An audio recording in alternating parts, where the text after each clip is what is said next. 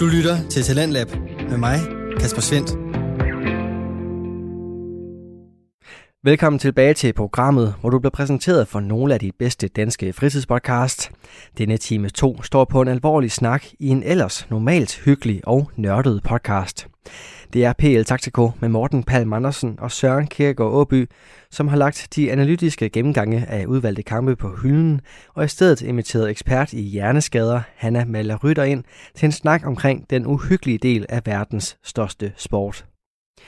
Deres snak vender vi tilbage til her, hvor samtalen også refererer til en anden stor sport, nemlig amerikansk fodbold, som har samme udfordringer med følgeskader fra de mange voldsomme sammenstød du er netop inde på det, han er med NFL jo, hvor meget det her øh, forskning egentlig startede. Øh, jeg mener, han hedder Dr. Bennett Omalu, ham der øh, opdagede det i første omgang, i hvert fald var en af de banebrydende forskere på området. Og det var jo netop mange amerikanske fodboldspillere, der i en tidlig alder begyndte at få Alzheimer's, hvor eller man mente, det var Alzheimer's, men statistisk set burde det ikke kunne lade sig gøre, at så mange mænd i en forholdsvis tidlig alder fik det. Og der var jo rigtig mange familier, der ikke forstod, hvorfor deres kære begyndte at opføre sig på den her måde, og Øh, der er nogle øh, sindsorivende historier, hvor der har været øh, tidligere spillere, der er blevet nødt til at køre væk fra familierne øh, og blevet været med i politiagter og sådan noget, fordi de troede, de blev forfulgt. Øh, det har vel også været hårdt tidligere, når man ikke har kunnet stille den her diagnose øh, for pårørende. Ja, men bestemt. Der, altså det er, um, det ser vi jo øh, fra øh, mange forskellige sygdomme, altså hvor du så begynder at opleve, at, uh, at du får, altså din, din kære uh, forandrer sig, og der er ikke noget hjælp at hente, og der bliver ikke rigtig, um, man bliver gjort, øh, ja, altså man skal ligesom forsvare, forsvare sine symptomer, det er virkelig sådan, jeg har det, øh, så det er meget, meget hårdt. Jeg vil sige, at uh, Øh, vi har, der er kommet sådan en fornyet um, uh, fornyet interesse for kronisk traumatisk encefalopati, og så blev der sådan hypet lidt uh, gennem um, ikke mindst uh, den amerikanske film Concussion fra 2015 uh, med Will Smith uh, som Dr. Dr. Bennett O'Malley.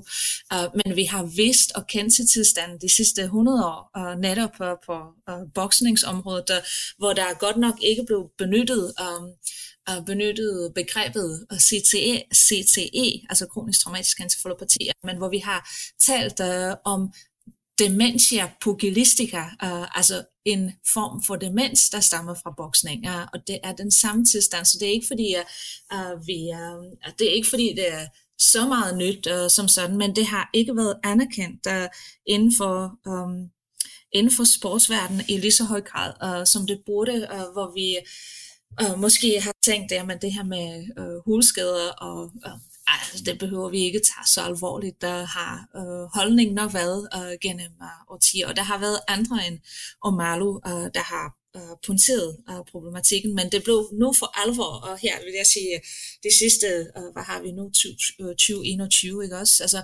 øh, de sidste øh, 20-25 år, at der også blev investeret øh, i det, øh, som ikke tidligere har været tilfælde. Altså, hvor ja, altså hvor, hvor, hvor uh, sportsorganisationer, som jo også er formuehavende, uh, øh, går ind og, uh, og støtter noget af den forskning, så vi bliver klogere på, uh, hvad vi har med at gøre, og også klogere på, uh, hvordan uh, vi kan forebygge det, hvis vi overhovedet kan forebygge det.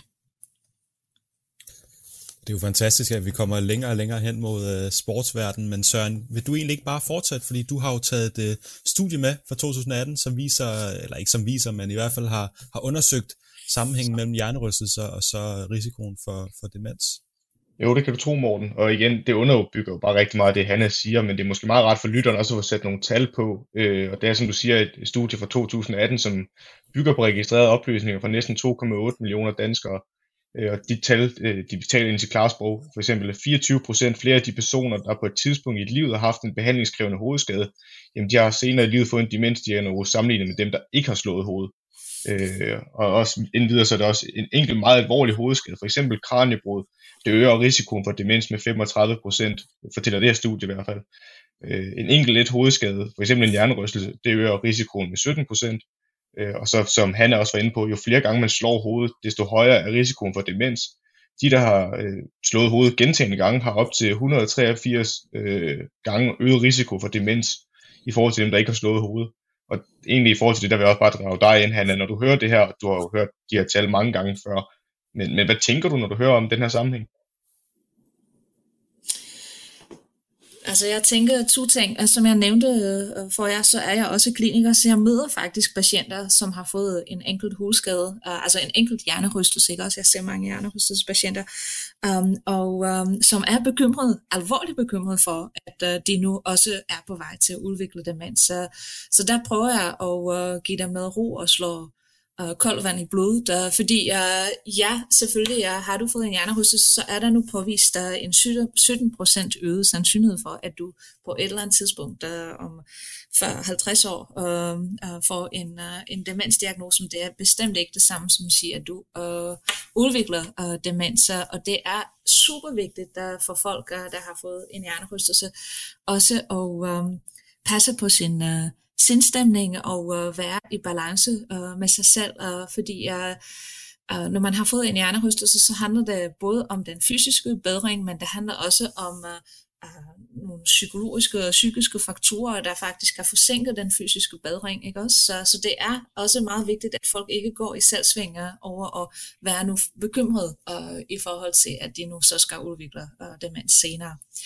Um, fordi vi har sådan en, som mennesker har vi sådan en tendens til at læse disse her tal som, at nå, det betyder så, at jeg er sikkert en af de 17 procent. Ikke? Uh, på den anden side, uh, så det var den ene ting, jeg tænker. Den anden side, uh, den anden ting, uh, det er, at uh, ja, altså jeg synes, at uh, disse her tal, uh, de peger i retning af, at vi skal passe uh, på vores hoved, og det gør det tydeligt, uh, at vi uh, mennesker ikke er skabt til at tage imod øh, slag mod hovedet, ikke også? Så, og det får mig bare til at øh, sige, altså de sportsgrene, hvor det går ud på, at man også skal bruge sit hoved som instrument øh, til at slås med, øh, det burde tænke sig rigtig godt om, fordi ja, der er man øh, godt øh, på vej til at, Øh, ja, øh, til at øh, påvirke den her persons liv øh, på lang sigt. Ja, det tager os fint videre til den næste del, fordi øh, i Storbritannien, der har de også haft det oppe til debat i parlamentet, om der bliver gjort nok inden for sportens verden, for at man øh, både kan undgå hjernerystelser, men også øh, hvordan man behandler dem. Og der har også været diskuteret den her evidens, altså om der er kausalitet mellem hovedskader og følgesygdomme, som for eksempel demens. Og der vil jeg gerne tage en, øh, en, en storbry, eller en øh, engelsk forsker ind, der hedder Dr. Willie Stewart. Han er consultant neuropathologist af, øh, ved Queen Elizabeth University Hospital i Glasgow, og han har været med til at lave rigtig mange undersøgelser på det her område også, og han udtalte om den her sammenhæng. Nu bliver det lidt længere smør på engelsk, men jeg skal prøve at oversætte bagefter øh, for vores lytter. We take the position that the only thing that connects football to American football, to boxing, to rugby, to wrestling, to other sports, where we have seen this pathology is head impact and head injury exposure. Så fortsætter han. There must be something else because people can have exposure to head injury, people can play the sport the same way and don't develop problems there must be other things contributing to, the, uh, to it, but uh, the one common factor is this head injury. Og det sidste han så rundt af med, det var, to prove it beyond uh, a reasonable doubt uh, as, a, as, a, uh, as opposed to on the balance of probabilities is virtually impossi- an impossibility because the exposure is in the 20s and the outcome is 30 to 40 years later. It is vanishingly diff- difficult to prove beyond a reasonable doubt, but on the balance of probabilities, I think we are there. Så det han egentlig sådan overordnet siger jo, det er jo i retning af, at jamen, der er jo de her hoved, eller slag mod hovedet, der er ens for alle sportsgrenene, og han mener jo, at der er, det kan ikke blive, det vil aldrig nogensinde kunne blive bevist 100% den kausalitet mellem øh, hovedskader og demens, men han mener bare, at bevismaterialet er så overvældende, at det peger i den retning, og bare til det, han er der vil jeg bare høre dig, er du uenig eller enig i de her synspunkter? Ja, altså jeg er, jeg, jeg er enig, altså som jeg sagde før, uh, så er vi mennesker i modsætning til nogle andre dyr uh, ikke skabt til at tage. Um, altså vi har ikke nogen, uh, hvad skal jeg sige, beskyttelsesmekanismer i vores hoved, uh, der kan absorbere disse her slag, ikke også? Så uh, vi har lille smule, uh, fordi hjernen er den... Uh, om jeg så må sige, bades i noget cerebrospinal væske, men det er kun et tyndt lag, uh, så vi kan ikke tage det. Jeg synes også, at uh, um, den forskning, vi nu har på området, uh, den støtter tilstrækkeligt op omkring, at uh, man skal tage det som sådan alvorligt. Uh, jeg er helt enig, uh, at det ikke kan... Uh, Øh, det kan ikke øh, bevises øh, 100%, Der, og en af grundene til, hvorfor det ikke, altså for eksempel den her sammenhæng mellem, at du så har haft, øh, hvad ved jeg, 10 hjernerystelser i forbindelse med din sportskarriere, øh, og så øh, 20, 30, 40 år senere, øh, der udvikler du øh,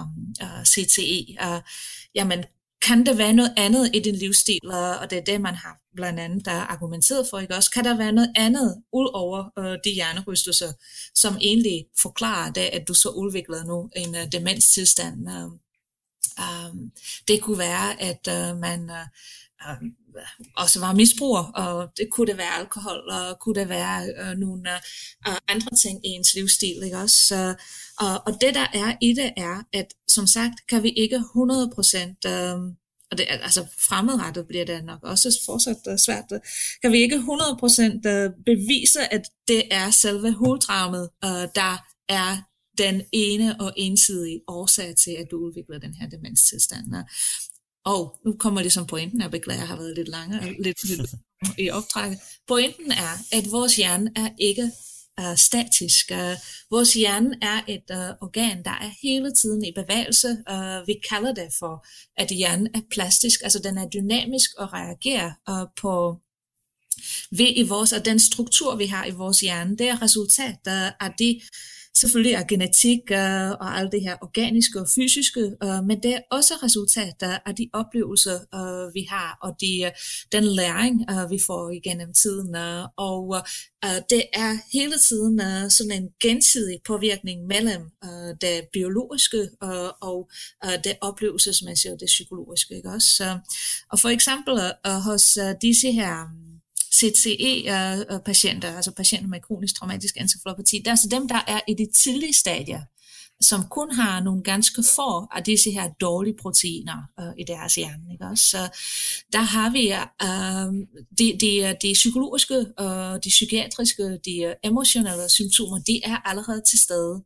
Og så kunne man så sige, at man er det faktisk øh, øh, mere den her psykiatriske problematik, der gør, at hjernen øh, så bliver endnu dårligere, og, og, og man til sidst har den her uh, demenstilstand. Jamen, det er både og. Uh, man kan ikke tage det ene væk fra det andet, uh, fordi uh, hjernen er i konstant forandring uh, med sig selv. Uh, for at eksemplificere det endnu tydeligere, uh, så vil jeg sige, at uh, selv hvis vi ikke får noget som helst sygdom, ikke også, uh, så vil vi, siden vi er cirka 25 år gamle, øh, hvor vi topper øh, rent øh, hjernemæssigt og rent øh, kognitivt, øh, øh, så mister vi hver dag øh, mange tusind celler. Faktisk ligger estimaterne på omkring 85.000 øh, hjerneceller, vi mister hver dag. Ikke også? Vi har i alt der omkring øh, 100.000, øh, undskyld, øh, 100 millioner øh, neuroner øh, i hjernen, øh, og vi oplever ikke øh, den her det her tab øh, i løbet af vores liv, før vi er virkelig gamle. Ikke? Så, og det gør vi ikke, fordi øh, vi hele tiden kompenserer for det her tab uh, af neuroner, gennem at neuroner danner forbindelse til nogle andre, der fortsat er der. Uh, så den her øh, Uh, disse her plastiske processer, uh, de uh, er der hver dag, og man skal tænke på, at hver dag man lærer noget nyt, uh, så har man også styrket uh, sin uh, hjerne og hjernens sundhed uh, og den her hjernens uh, plasticitet. Men det at udvikle CTE, det er også en effekt af hjernens plasticitet. Uh, det er også effekt af den her omorganisering. Det at man har fået uh, nogle skader, nogle mikroskader uh, i forbindelse med hjernerystelse i sine neuroner, um, særligt i uh, neuroner, de snakker med andre neuroner gennem sådan nogle lange udløber, som hedder aksoner. Uh, øh, og det er ikke mindst dem, uh, der bliver forstyrret, uh, når man får en hjernerystelse. Um, så uh, de processer, uh, der i, det er nogle organiske processer, ikke også? Og vi er ikke som sådan sensitive over for at uh, miste uh, en enkelt neuron eller to. Som sagt mister vi mange uh, på hverdagsbasis. Så. Men det, at vi får nogle neuroner, som er, um, som er um, Øhm, um, beskedige, som, hvor der starter nogle andre processer, altså den, disse her mikroskader, og de, øh, der er nogle andre gener, øh, der bliver udtrykt, og uh, selve balancen i miljøet bliver forstyrret. Det giver afsæt til nogle af disse her progressive, degenerative processer, som til sidst ender med, at vi så kan se uh, enten det sted celletab, som vi ser hos Alzheimer's demens, altså det, som man kalder for atrofi, eller um, uh, disse her ophobede uh, proteiner i, uh, i, i hjernens fuger, uh, som, jeg, som jeg talte om tidligere. Altså, jeg håber på, at det giver en lille smule mening, uh, at det er en vekselvirkning, og uh, at uh, både uh, Altså når vi taler om, at hjernen er foranderlig, så er det både de gode, uh, men også de dårlige processer, uh, som, uh, som det her omfatter. Ja, men det, det giver så god mening, han er også øh, Dr. Willie Stewart, som øh, har været med til at lave de her studier om øh, hjernerystelser. Han er jo lidt irriteret over, at det bliver ved med at smitte over på fodboldspillere, for eksempel har et stort alkoholforbrug, eller skulle have mere end den generelle befolkning, for det mener ikke, der er nogen studier, der peger på. Og han mener, at man kan trække tråde til dengang med øh, tobakindustrien og øh, lungekræft, og mener, at den sammenhæng kan man heller ikke 100% vise, altså den kausalitet, den kan man ikke 100% bevise, men det kan man heller ikke med hovedskader. Køber du den sammenligning? Er det, er det noget, man kan sammenligne på den måde? Um, altså, uh, der vil, uh, det er da klart, uh, at vi har brug for, um, hvis man skal bevise disse her sammenhænge, ikke også, så, så har man uh, enten brug for nogle sådan meget rene samples, uh, eller også, hvor man ligesom kan kontrollere for alle disse her fejlkilder, hvad er der rundt omkring, for eksempel også øget alkoholmisbrug. Alternativt har man brug for øh, nogle kæmpe data samples, øh, hvor du så efterfølgende kan statistisk kontrollere øh, for, for fejlkilderne. Og det er det, man har gjort i nogle af de seneste studier, og det er selvfølgelig kan man ikke 100% uh, um, afskrive muligheden for, at der måske uh, også var noget andet, men øh, det er ellers så overbevisende sammenhæng, at det netop er selve hudskade og hudtraume, øh, der har spillet den afgørende rolle, at jeg ikke køber øh, det, det, det argument længere. Ja, og så bare lige for at runde den sidste, eller det sidste del af afsnit af, sådan overordnet set, han, er der så fokus nok på hjernerystelser og risikoen for følgesygdom i vores samfund på nuværende tidspunkt? Altså, der er ikke kommet der meget mere. Uh, jeg synes, at uh, vi stadigvæk uh, har et stykke vej uh, foran os. Uh, hjernerystelse som sådan uh, er... Ja, altså vi, vi, jeg, jeg synes, vi har gjort et rigtig stort stykke arbejde på øh, hoved, øh, altså på, på hjernesygdomme i det hele taget, og også altså generelt erhverv hjerneskade. Hjernerystelse hænger lidt i bremsen, og, og vi... Øh, um, har lidt svært ved at blive enige om, uh, hvorvidt vi så skal ligesom tale om en bare forbigående um, fysiologisk påvirkning versus uh, en uh, det sted uh, strukturel skade på hjernen, uh, og hvorvidt det her så skal være afgørende for den måde, vi håndterer det på, og, og det kan man så, det er så lidt uden for sportsverdenen, uh, uh, men det, det resulterer så i, at uh, hjernerystelse som sådan øh, ikke er øh, medtaget i meget af det arbejde, der er lavet på øh, de øvrige erhverv hjerneskadeområdet øh, i det hele taget. Så der er stadigvæk øh, øh noget, vi øh, har foran os, uh, noget, et stykke arbejde, men, men der er kommet øh, bare den tid, jeg har været øh, med øh, på feltet, så er der kommet en, øh, en øget fokus, og der bliver også forsket øh, en, øh, en hel del. Og som sagt, øh, det at man har kunne lave øh, studier inden for sportsverdenen har været et kæmpe øh, plus, fordi øh, der har vi netop øh, mulighed for at Øh, undersøge folk, før de har slået hovedet, og, og, altså særligt hos de sportsgrene, og, hvor vi ved, at der er en vis sandsynlighed for, uh, at folk på et eller andet tidspunkt kommer til at pådrage sig en hjernerystelse, så har man mulighed for at undersøge de her folk, uh, før de har slået hovedet, og efterfølgende og også følge dem over tid, og det har bare bibragt uh, rigtig meget uh, nyttig uh, viden, uh, som vi så kan bygge videre på. Du lytter til Radio 4.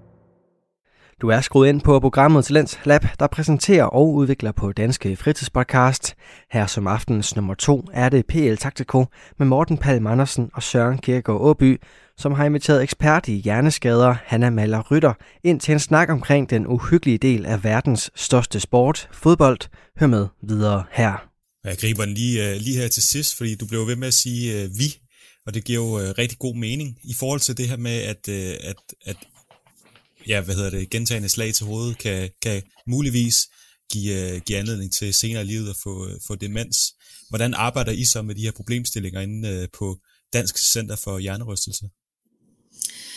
Altså, øh, lige nu, vi, vi har ikke, som øh, situation er, øh, fokus som sådan på demensområdet. Vi er nødt til at starte et sted, øh, og øh, det har så været øh, og øh, lige øh, vi er et videnscenter, så vi har til opgave at samle og formidle den bedste evidens, øh, der er til uh, altså bredt uh, til klinikere uh, på feltet, og der har været uh, Um, som jeg nævnte i starten, uh, er, det, er, er hjernerystelse et felt, der, som er er kendetegnet ved mange uh, holdninger, og øh, der, har, der, ofte er der jo ikke sådan et øh, clear cut uh, mellem tingene, og vi mangler de der objektive test, og de fleste får jo ikke noget, uh, de fleste får jo ikke noget uh, fund uh, på en scanning, og kan det så være, at de har fået hjernerystelse, er det noget, de bare finder på. Så vi, altså vores, uh, lige nu lægger vores fokus uh, uh, lige omkring det område, samtidig med, at vi så også har udarbejdet um, sådan en um, det hedder øh, Nationalklinisk retningslinjer for behandling af længevarende følger øh, øh, længevarende symptomer øh, efter hjernerystelse, som fokuserer på den ikke-medicinske behandling. Øh, så det er der, hvor vores fokus øh, har ligget. Øh. På sigt kommer vi også til at lave noget formidlingsarbejde omkring, øh, øh omkring netop øh, øh, hjernerystelse og øh, øh, sammenhæng til kronisk traumatisk encefalopatier. Men vi har kommunikeret øh, blandt andet det her med, at øh, selv et af de øh, um, store spørgsmål, som folk hele tiden uh, møder, det er det her med, har slaget været kraftig nok, for at det kan give en hjernerystelse? Ikke også? Så, uh, hvad er egentlig tærskelen for, at uh, altså hvor hårdt skal man slås så for, at uh, det giver uh, hjernerystelse? Uh, og der, uh, og det, det er et spørgsmål, som, uh, um, om, altså, som optager rigtig mange, og folk uh, bliver også, uh, altså dem, der bare har fået, fordi der er nemlig, uh, der er nemlig ikke en sammenhæng. Altså, der er mange, der får et kraftigt slag, og der sker ingenting, uh, og så er der andre, der slår sig ligesom lille smule og slår uh, hovedet i en, uh, uh, en dørkarm eller uh, lignende, og så har de så vedvarende symptomer, hvordan kan det være?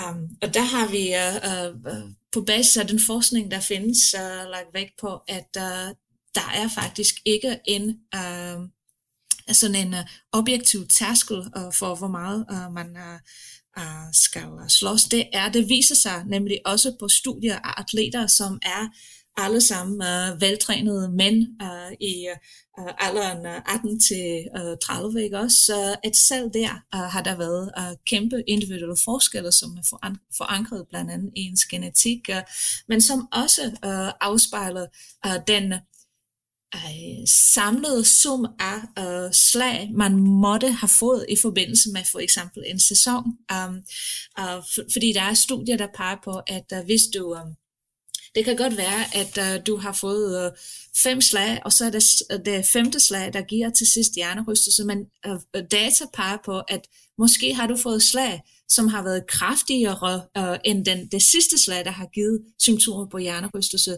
Uh, og hvordan kan det være, ikke også? Så, men det er lavet til, at hjernen gennem disse her um, uh, som, uh, nu ved jeg ikke, om vi allerede har brugt uh, det her ord, subconcussive blows, altså uh, hjernen gennem disse her mindre slag, som ikke resulterer i det sted symptomer, bliver mere og mere sårbar, uh, særligt uh, også hvis der ikke går særlig lang tid, uh, så bliver det endnu uh, mere problematisk. Så det der slag er ikke ligegyldigt, selvom det ikke giver øh, en decideret øh, hjernerystelse og symptomer på en hjernerystelse. Og derfor kan det også være, så den der historik skal man også have med, og derfor kan det også være et mindre slag senere hen, der egentlig resulterer øh, i symptomerne. Ja. Det er, det er helt perfekt, og du skal på ingen måde undskylde for, for de lange svar, for det er kun godt, at vi kommer, kommer godt i dybden med det, der, med det her. Det er netop derfor, vi har valgt at, at sætte fokus på det i dag, fordi Søren har været inde på det et par gange, men han har ikke den ekspertviden, som vi, vi har med os i dag, så vi, øh, vi fylder gerne bare, bare på. Jeg sidder i hvert fald og bliver, bliver klogere. Men lad os så videre til, øh, til fodbolden, og lad os zoome rigtig ind på den nu, for vi har jo lavet, været lidt omkring det her, og du nævner også subcons- subconcussive blows øh, lige her senest, så du burde jo nærmest blive, blive radiovært med den øh, overlevering, du, du giver mig. Fordi i forhold til, til hovedskader og, og, og jernrystelser, så er der jo forskellige måder, hvor det kommer til, til udtryk, som du også har været inde på. Der er de her sammenstød, og så subconcussive blows, som du lige har nævnt, som er, er gentagende mindre slag til hovedet. Og vi har været inde på, hvad vi ved om de her skadelige effekter, øh, både på kort sigt og også på, på lang sigt. Og der er jo lavet undersøgelser, som viser, at det, øh, der er flere sundhedsmæssige fordele ved at spille fodbold, men i forhold til de her hovedskader og hjernerystelser, er det så egentlig noget, man skal tage med i sine overvejelser, når man begynder at, at ville spille fodbold? Altså, øhm, nu ser jeg det, som jeg, som jeg ser det. Man behøver ikke at spille fodbold der, uh, med hovedet. Uh, man kan have rigtig mange af sundhedsmæssige fordele ved spillet, som jo er helt uden tvivl og tilfældet, uden at have det til bolden. Uh, og det er sådan lidt min holdning, ja, og det er blotte mig uh, lige her allerede i starten. Altså, så jeg synes, at uh, man skal Uh, man, uh, man skal overveje, hvorvidt man skal bruge hovedet uh, som et uh, ligesom spilleinstrument uh, uh, uh, her, um, hvis det involverer uh, et slag. Um, og um, ja, nu tabte jeg lige tråden, og må lige hjælpe mig lidt tilbage på sporet. Ja, men nu kan vi faktisk lige dykke ned i det her, for der har jo været snak om i forhold til øh, hovedstød i, i fodbold, om man egentlig skal, skal udlade det, og Søren, det har du også været inde på tidligere. Hvordan var det i forhold til ungdomsfodbolden? Var der noget med, at man havde, havde droppet, at man skulle lave hovedstød nede i de ja, yngre årgang? Is- især i Storbritannien, der har de, jeg mener det fra U12 og ned, hvor man ikke må lave hovedstød mere. Det kan faktisk være det helt op til U14, hvor du ikke må lave hovedstød i, øh, i kampe og heller ikke til træning. Og jeg ved også, der Dr. Willie Stewart, vi har været inde på flere gange, som vi også øh, ja, bruger flere gange, men altså, han har jo snakket om, at man, burde, man netop burde afskaffe hovedstød i fodbold, fordi at man så undgår de her gentagende subconcussive blows øh, til atleterne, fordi det er jo mange tusind øh, gentagelser, man snakker om, specielt på træningsbanen og i kamp, igennem en karriere, jamen, altså for ungdomsspillere, der kan man jo sige, at den strækker sig næsten 30 år, øh, i hvert fald en fodboldkarriere, måske 40. Øh, er det noget, du kunne bakke op om? Synes du, det er det rigtige at gøre, han, at man afskaffer simpelthen hovedstød i fodbold? Ja, altså det, det vil jeg gerne tilslutte. Det må jeg sige med, med mit kendskab til feltet. Og det har jo meget at gøre med, hvordan man ser spillet, og, og og altså den, den, uh, den identitet, der man øh, opbygger omkring forståelse af fodbold. Der, så der, der er noget arbejde, der skal gøres uh, i forhold til, om fodbold kan være lige så smukt uh, og lige så attraktivt et spil, uh, selv hvis det ikke er involveret uh. Altså så man kunne, lige så meget man ikke må bruge øh, øh, hænderne og armene til at øh, ramme bolden, og så kunne man så sige, at man må heller ikke bruge hovedet. Det vil jeg gerne støtte, og det vil jeg gerne tilslutte mig med min uh, viden og, og, og, og baggrund. Ikke? Også, så jeg, jeg anerkender, at det ikke er noget, som man lige kan gøre uh, overnight, uh, men, uh, uh, men uh, vi har, og, og jeg anerkender også, at uh, når det kommer til de der uh, små, mindre stød og uh, subconcussive blows, så, så er det også noget ret nyt, øh, og øh, der er mange fortsat usikkerheder forbundet med det, øh, men der er data, der peger på, at der folk bliver... Um, altså, der er data, der peger på, at der, der er igen sådan nogle mikrostrukturelle forandringer forbundet med det, og, og det bliver så genoprettet, uh, altså det bliver uh, udbedret ved hjælp af naturens kræfter, og man så må sige, uh, men det er også uh, forbundet med uh, nogle uh, og igen øh, sporbare uh, øh, kognitive uh, forstyrrelser i forhold til ens øh, uh, evne til at tænke hurtigt og klart uh, og, og være, være super i forhold til hukommelse og sådan nogle ting. Ja. Så der er nogle advarselsblinke for mig at se. Ikke også? Og når det så også bliver koblet til når det så også bliver koblet til, til ungdom, og, uh, vi skal huske, at uh, øh, hjernen gennemgår kæmpe øh, øh, forandringer under pubertetsårene. Altså, så vi har sådan en øh, periode fra øh, 12 uh, og opad, øh, hvor, øh, vi, øh, altså, hvor, hvor, hvor vi også skal øh, blive voksne, øh, og det er også forbundet med mange øh, øh, hjernemæssige øh, um, udviklingsrelaterede forandringer. Og vi ved også fra forskning, at det er en sårbar periode, hvis man, hvis man får en hjernerystelse. Altså folk, der er også særligt for kvinder. Og nu har vi selvfølgelig primært fokus på mænd, når vi siger fodbold, men det er også kvinder, uh, der spiller fodbold, og jeg har en datter, der spiller fodbold. Der, um, så det er, er det virkelig vigtigt, der, at vi har uh, hoved og, og hovedstød med i spillet, uh, når vi ved alt det her. Vil det ikke, altså kommer jeg til at være lidt smule politisk, uh, hvis det er i orden. Uh, men vi har, vi har her uh, i, uh, er det for 3-4 uger siden, ikke også, uh, i forbindelse med uh, nogle uh, bivirkninger ved, uh, ved AstraZeneca og coronavaccinen. Uh, der har vi jo valgt uh, at slå bremsen uh, i uh, og sagt, at nu fortsætter vi ikke med den vaccine. Vi ved ikke, om sammenhæng er til stede, og der har også været data fra mange uh, uh, tusinde uh, testede, som ikke påviste noget sammenhæng, men så var der jo nu, når der oplevede nogle sjældne uh, bivirkninger i form af blodprop osv., så, har man valgt at trække, uh, trække bremsen.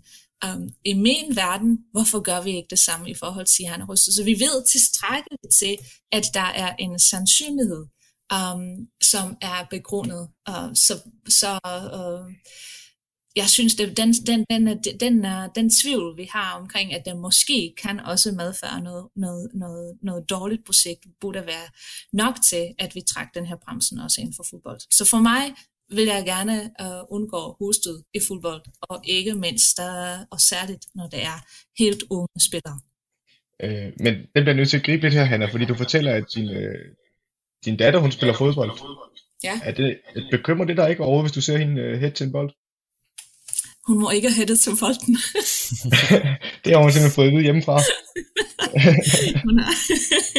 Nej, men altså, det er, man, man træner, jeg vil sige, at man, uh, uh, der er også, uh, for, altså, nu, um, uh, altså, min, min mand, han er også fodboldtræner, og der bliver ikke trænet med hustød og, og som sådan, Og, men det er noget, der burde være en, uh, det er noget, som bare bør være uh, en, en, en generel ting, uh, og hvis hun kommer videre uh, og i ligesom bedre niveau, så vil der jo indgå også træning med husstød. Og, så jeg synes, at det er noget, man, man, man bør arbejde på, um, altså hvorvidt det er nødvendigt.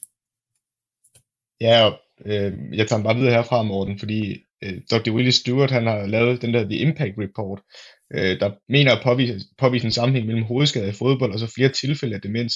Studiet viser i hvert fald blandt professionelle fodboldspillere, at de har 3,5 gange mere sandsynlighed for at dø af demens i forhold til tilsvarende aldersgrupper i den gennemsnitlige befolkning.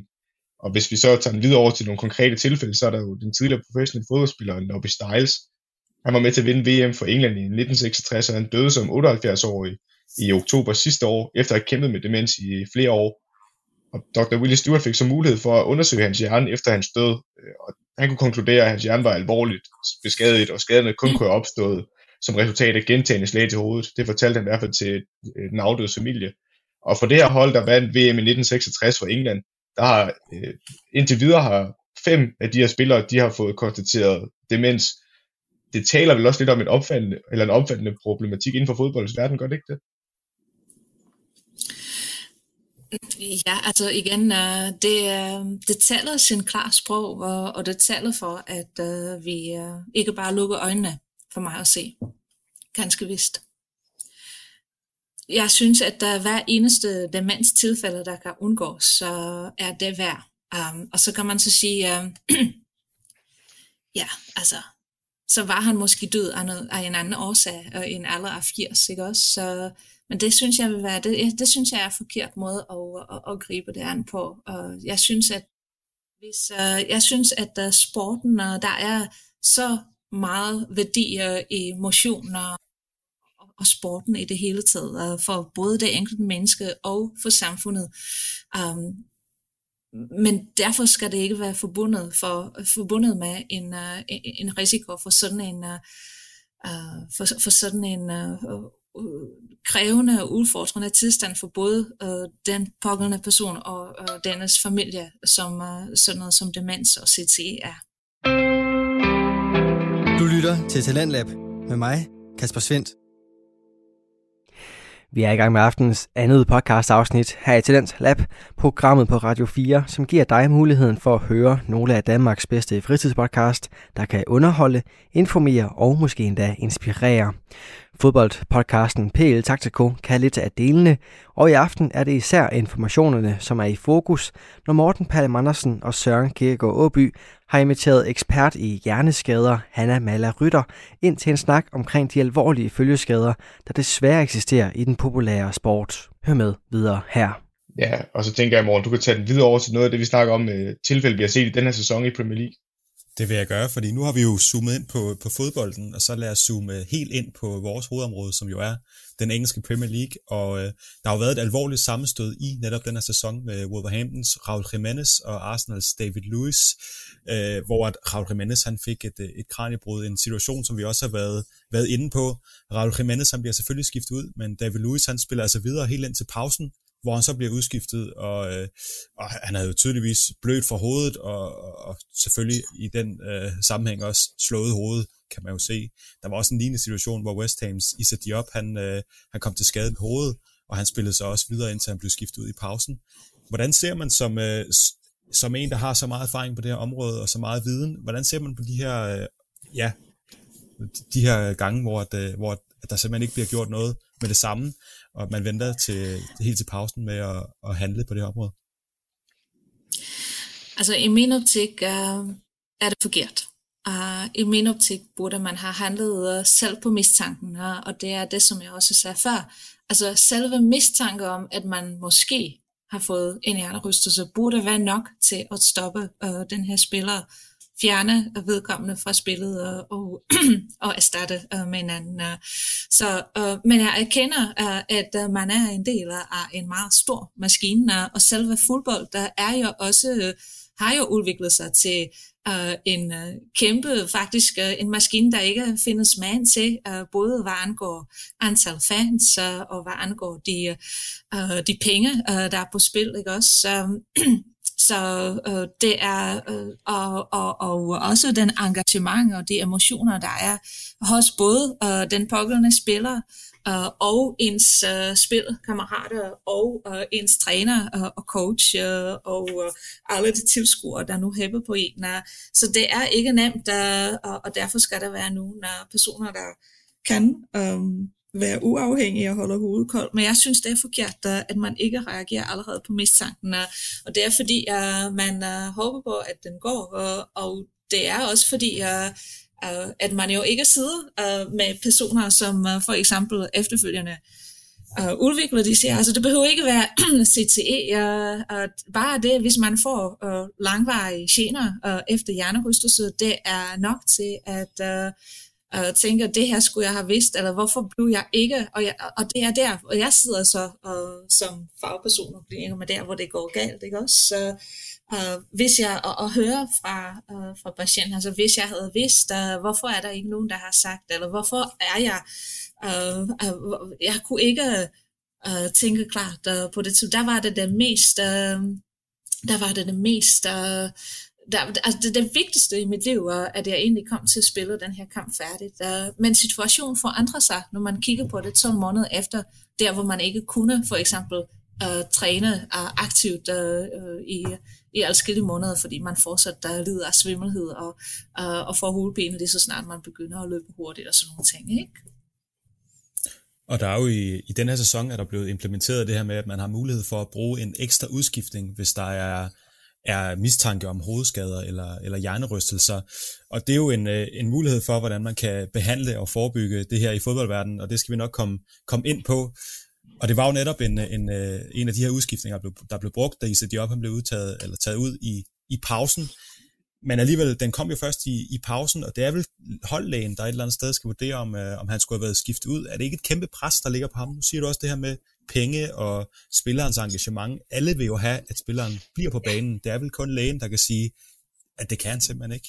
Er det ikke et det kæmpe præcis. pres, man lægger på de her det er, det er kæmpe pres, og um, uh, det er ikke en misundelsesværdig situation, uh, vil jeg sige. At er ikke, og det er heller ikke, som vi, har været, som vi tidligere har været inde på, og så er det ikke altid helt nemt uh, at afgøre det, men uh, når vi nu også ved, at de der subconcussive blowers uh, kan have en betydning, igen en grund til at reagere alene på mistanken, uh, um, og hellere have den spiller tilbage uh, om en uge, uh, end uh, om tre måneder, uh, kan man sige. Ikke også? Så, så man, man, man, man er, uh, og det, det er også derfor, at uh, hvis uh, lægerne kunne støtte sig til uh, en, uh, altså den her objektive test, uh, som bare klart sagde ja eller nej, uh, så vil det være, uh, så vil det lette noget af den byrde fra deres skoler, fordi uh, uh, ja, altså uh, man, uh, ja, jeg er helt med på, at uh, hver spiller har sin værdi, og ikke mindst når vi er helt deroppe uh, som uh, den engelske Premier League, uh, så det er ikke ligegyldigt, når man er på banen uh, eller ej. Og det kan være meget svært at varetage den pågældende spillers interesse, altså uh, individuelle um, uh, han, altså hans øh, interesse i forhold til hans individuelle fremtid, uh, uh, når det handler om, at vi nu skal vinde uh, den her kamp. Så jeg har ikke en uh, løsning på det. Jeg synes, alle de her uh, tiltag, som for eksempel det her ekstra uh, udskiftnings, den her ekstra udskiftningsmulighed, at alt er uh, en bevægelse i den rigtige retning. Uh, der skal gøres ting, som letter uh, det pres, eller muliggør, at man ikke behøver at uh, um, um, um, ja, altså uh, føle sig nødsaget til at, at have den her spiller uh, fortsat i spillet. Og det, vi ved ja, også, og... at det er rigtig vigtigt, der, altså, fordi endnu en problematik, øh, der gør sig gældende her, er, at uh, man jo, når man har fået et slag, uh, så skal man helst undgå at få slag nummer to, ikke også? Uh, inden for i hvert fald uh, det første slag, inden for den tid, uh, hvor det første slag skal uh, genoprettes og repareres. Så, så det er endnu en grund til uh, at tage den pågældende spiller ud. Men, uh, men han er der, der foreslår, uh, Dr. Willie Stewart, han har også kigget på den her ekstra udskiftning jo. Og mm. han vil jo hellere have, at man gjorde, som man gør i rugby, hvor man kan skifte en spiller ud midlertidigt, og så få ham undersøgt grundigt, før man kan skifte ham ind igen, så man netop undgår det her ekstreme pres på lægen med, at han skal kunne sende ham på banen, fordi hvis han først skifter ham ud, jamen så kan han ikke komme ind igen. Mm. Tænker du, det kunne være en løsning, hvor man får mere tid til at faktisk undersøge vedkommende, og faktisk hvis man siger, okay, jamen, der er ikke en jernryste, så kan vi godt skifte ham ind igen. Kunne man så ikke fjerne lidt af det pres, der er på lægen? Ja, altså det kunne, øh, det, det kunne også være en mulighed. Jeg, jeg synes, at det er forkert at vurdere disse her tilfælde på 0,5, og, og det er selvfølgelig en overdrivelse, men altså du ved, øh, inden for nogle ganske få minutter, og så skal man sige go eller øh, øh hen til bænken.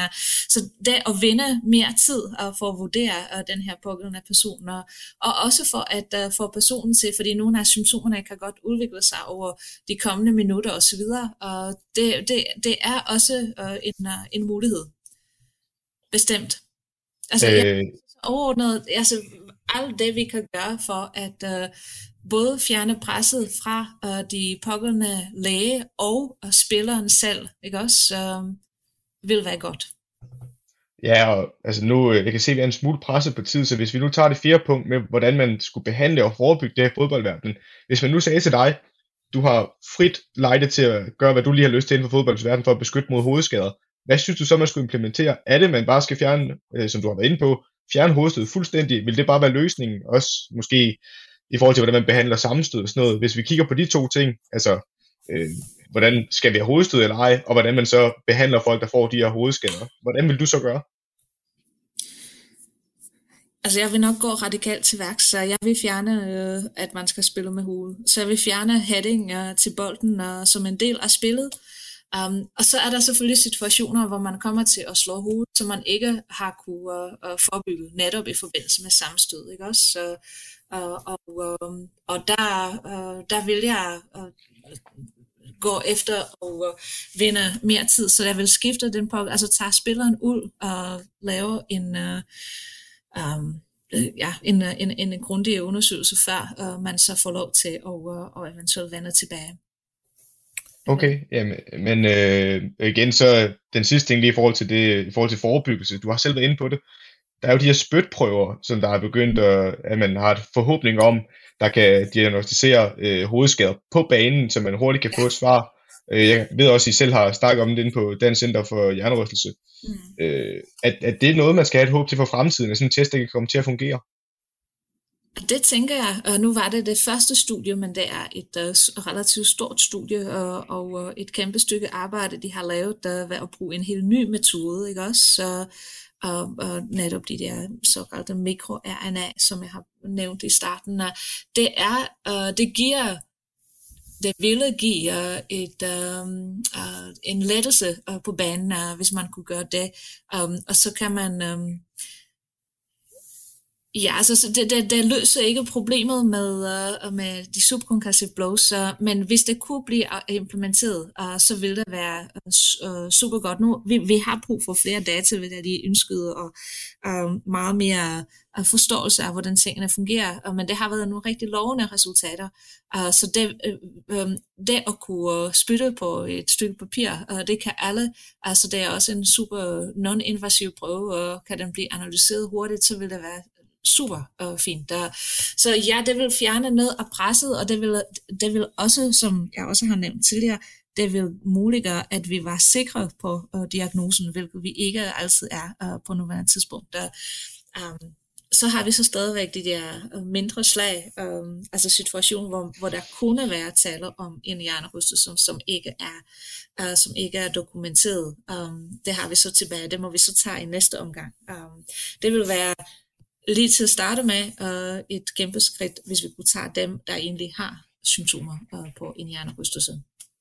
Så krydser vi fingre for, at den test kan blive implementeret i den nærmeste fremtid. Og Morten, vil du tage os uh, over til vores sidste afsnit? Det vil jeg den grad, fordi det er, det er jo egentlig rigtig godt, at du hopper hen over det her punkt lidt hurtigt, fordi vi har jo været inde på det her med, at det, at det er jo svært reelt at kurere de her uh, skader, der kommer ind i hjernen, som, uh, som, ja, som var i men det er jo mere om at begrænse skaderne i, i forhold til også hjernerystelser, og, og meget af det ligger jo i det, som vi skal til nu, som er kampen mod den her fodboldmentalitet, der er over for hovedskader, og som du også er inde på, Hanna, det her med, at det er, det er penge, og det er spillere, der bare gerne vil, vil spille videre, og så er der jo også i fodboldens verden den her macho-indstilling om, man ikke vil, man vil ikke svigte sit hold og lade sig udskifte, selvom man måske føler, at man, øh, man er skadet. I weekenden. Der spiller jeg videre med en forstuet ankel, og jeg havde også fået et øh, slag til hovedet, hvor jeg tænkte, det, det gør lidt ondt, men altså, det er jo ikke noget, der er helt skidt endnu. Er det ikke en kæmpe problemstilling i forhold til det her med, at øh, man skal simpelthen tage de her hovedskader alvorligt? Ja, altså det, det er det, og det er jo, øh, det er jo resultat af, og, og sådan, der er ikke noget øh, godt, der ikke er skidt for noget, siger man, ikke også? Så, så det her med, at man har det her kæmpe øh, sammenhold og, og um, føler sig som en del af noget større og en del af teamet osv., Og det gør så også, at man ikke kan træffe en beslutning på sine egne vegne. Um, så det bør man ikke skulle gøre. Uh, så løsningen på det er, at det ikke skal være den pågældende spiller, uh, der siger, skal jeg fortsætte eller skal jeg ikke fortsætte. Det må ikke være den pågældende spillers uh, ansvar. Og ofte uh, synes jeg, at jeg ser, øh, øh, hvis jeg øh, kommer til at se jer sådan en situation, så bliver der sådan, er du okay? Og, og, er der, og, og man kan ikke reelt uh, svare øh, uh, pålideligt på det, altså er jeg øh, okay? Um, så det er så, så den her jeg tænker ikke, at der, altså både, der er selvfølgelig både den der macho-indstilling, som I nævner, men det kan også bare være det der sammenhold med, jeg kan ikke svigte mine kammerater, uanset om jeg føler mig macho eller ej. Det kunne også være øh, inden, for, øh, øh, inden for kvindefodbold. Det, kan også, altså det, så det er, øh, det er ikke, når man er, når noget, som man er en del af, er større end en selv, så betyder det også, at øh, man ikke selv skal træffe en beslutning, øh, som øh, uh, har en relation til, uh, hvorvidt man selv er skadet uh, eller ej. Sådan har jeg det lidt. Um. Ja, Hanne, der kan jeg jo så, altså for min egen erfaring, fordi nu har jeg selv, øh, jeg har selv haft i min fodboldkarriere øh, på amatørniveau, men der har jeg da haft i hvert fald 3-4 hjernerystelser, øh, både hvor jeg har været i behandling, og også hvor jeg har haft et længere sygdomsforløb, hvor jeg har været sygemeldt i flere måneder. Og den sidste i hvert fald, der gjorde, at jeg var sygemeldt i flere måneder, jamen det var også, hvor jeg spillede videre, efter at jeg havde haft et sammenstød med en modstander, der havde braget ind i mit baghoved, hvor vi havde stødt hovederne sammen. Øh, jeg havde blødt, og jeg fik forbinding på, men jeg havde jo ikke nogen øh, åbenlyse symptomer. Jeg havde en knaldende hovedpine, men det fortalte ikke min træner, og jeg valgte så at spille videre. Øh, og spillede også det meste af den kamp, indtil jeg simpelthen blev for svimmel, og hovedpinen blev for meget, øh, meget trykkende hovedpine. Hvordan får man en spiller som mig til at forstå alvoren i det her? Ja, altså det er, det, det er jo et, uh, et godt spørgsmål, ikke også? Jeg synes, at vi skal uh, for alle i verden uh, stadigvæk værdsætte alt det gode, der er ved fodbold, der, um, og, og tilsvarende andre sportsgrene. Uh, så ja, det er uh, smukt at kunne være uh, en del af det, uh, men der er også noget um, hvad skal jeg sige, uh, noget formidlingsarbejde omkring, uh, hvordan vi forholder os til det, og hvordan vi i taler sætter det, uh, som gerne skal sive uh, langsomt ned i vores forståelse for, hvordan uh, vi agerer i disse her situationer. Um, så jeg, altså jeg, tror, jeg har ikke en sådan uh, nemme og klare løsninger til, hvordan jeg vil kunne forstå, og hvordan jeg vil, vil kunne få dig, ja, Søren, til at lade være at spille uh, næste gang, ikke også? Så i selve situationer, der uh, tænker man ikke på konsekvenserne uh, øh, om en måned eller uh, om et år, ikke også? Så, men øh, omvendt, den erfaring, du nu har og med dig, gør, at du måske ikke næste gang spiller. Det, det, det, det, jeg synes, at det handler om, øh, hvordan vi generelt øh, taler om øh, fodbold, og hvad der er godt øh, versus... Øh, øh altså hvad der er god uh, handelsstrategi øh, versus uh, ikke en god handelsstrategi, hvad der anerkendes. Så, så vi skal bryde nogle af øh, disse her generelle skemaer og uh, måde at omtale tingene på, og hvad der er, altså hvor meget vi øh, sætter pris på, at uh, folk egentlig også spiller videre med en brækket ankel, eller med, med en brækket håndled, ikke også? Så, og, og man har sådan, ja, man er stolt over, at man har gennemført kampen, ikke også? Så, og det kan måske gå, når det er håndled. Når det er hoved, uh, så vil jeg til enhver tid sige, at vi har kun et af og, og det styrer alt, hvad vi laver. Og det er ikke ligegyldigt, uh, om det kan understøtte vores velvære og, og godt liv, indtil vi er de 80 eller 85, var nu uh, en forventning til levealderen på nuværende tidspunkt er. Øh, men jeg vil også sætte det lidt på spidsen her, Hanna, og det er igen, jeg bruger meget mig selv som eksempel, fordi jeg selv har eller oplevet det her på egen krop. For eksempel, når jeg spiller fodbold i dag, og specielt hvis der kommer lange udspark, og jeg hætter til bolden, jamen der kan jeg jo blive enormt svimmel, også efter kampen. Øh, sådan virkelig sætte på spidsen, burde en spiller som jeg fortsætte med at spille, når jeg oplever de her scener? Altså, du, uh, du skal da være med at hætte til den bold, der så, når tænker, det er umuligt, der, for så svigter jeg jo. Altså, så kommer jeg, den kom lige der, og det skal jeg. Uh, så um, der er uh, uh, dig og kun dig, uh, der kan tage ansvar for dine egne handlinger, ikke også? Så, men det, jeg tror bare, det jeg prøver at nå frem til, fordi ja. du har fuldstændig ret, det er noget, der skal tage på egen kappe. Men for eksempel, når jeg for eksempel, der kommer en, et hjørnespark eller noget, og du netop siger, jamen jeg kan jo ikke fravælge hovedstød i den situation, der er det jo noget, jeg bliver nødt til at påtage mig. Mm. Så det er vel noget, man ikke, så længe det, som du også har været inde på tidligere, så længe det er en del af spillet, så bliver man jo ja. nødt til at handle derefter. Ja, ja. Det, altså, det tænker jeg, det er der, hvor man så må, uh, hvor man så må arbejde med vores forståelse af spillet, og hvordan, uh, altså, om, om det så kan blive lige så smukt et spil, uh, selvom vi så ændrede lidt på uh, nogle regler, ikke også? Så, det tænker jeg, at det, at øh, det tænker jeg sagt. Altså lige netop i forbindelse med fodbold, der, der er andre sportsgrene, hvor det kan være meget svært, og tænker jeg. Ved rugby for eksempel, ikke også? Um, um, men uh, lige netop hvad, hvad, hvad den, den fodbold, som vi holder allermest af her i Danmark uh, og i vores del af verden, så synes jeg, at uh, det vil være fint uh, at prøve at rykke uh, på den der forståelse. Um, og så um, Ja, altså, øh, du ved, øh, går den, så går den. Øh, men man får jo regning først om mange år, øh, hvis det nu er. Um, ja, nu, altså jeg, nu kommer jeg til at kludre lidt i det. Um, det det er lidt, jeg, jeg synes, det er i disse her situationer, jeg vil ønske, at du holder op med at, uh, øh, at spille, hvis du også er svimmel uh, efter et, uh, efter et hulsted, uh, hulstød. Men, uh, uh, men hvis, den, hvis den svimmelhed forsvinder, og du ikke har nogen gener efterfølgende, så er det også fint nok. Uh, og fodbold er et, uh, et, et smukt spil med mange afledte uh, positive uh, effekter. Hvad vil du fortælle til, til de her fodboldspillere, som måske overvejer at spille videre, på trods af, at de har en uh, potentiel hjernerystelse?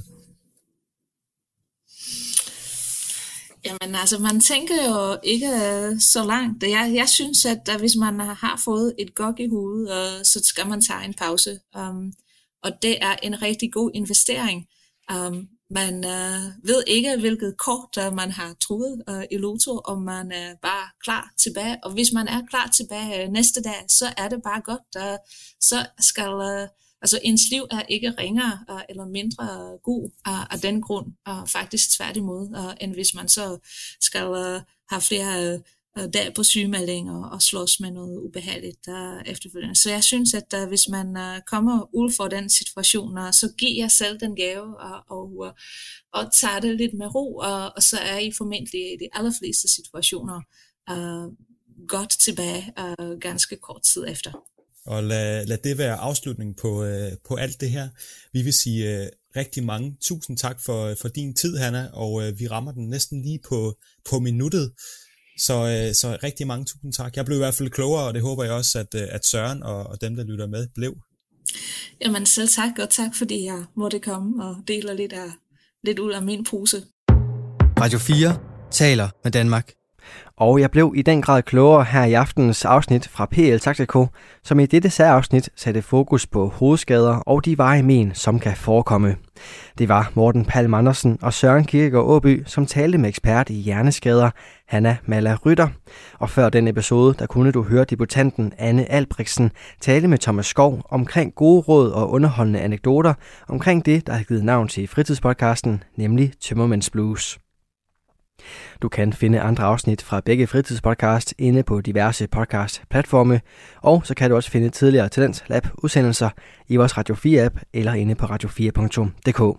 Husk også, du kan dele din egen fritidspodcast her i programmet.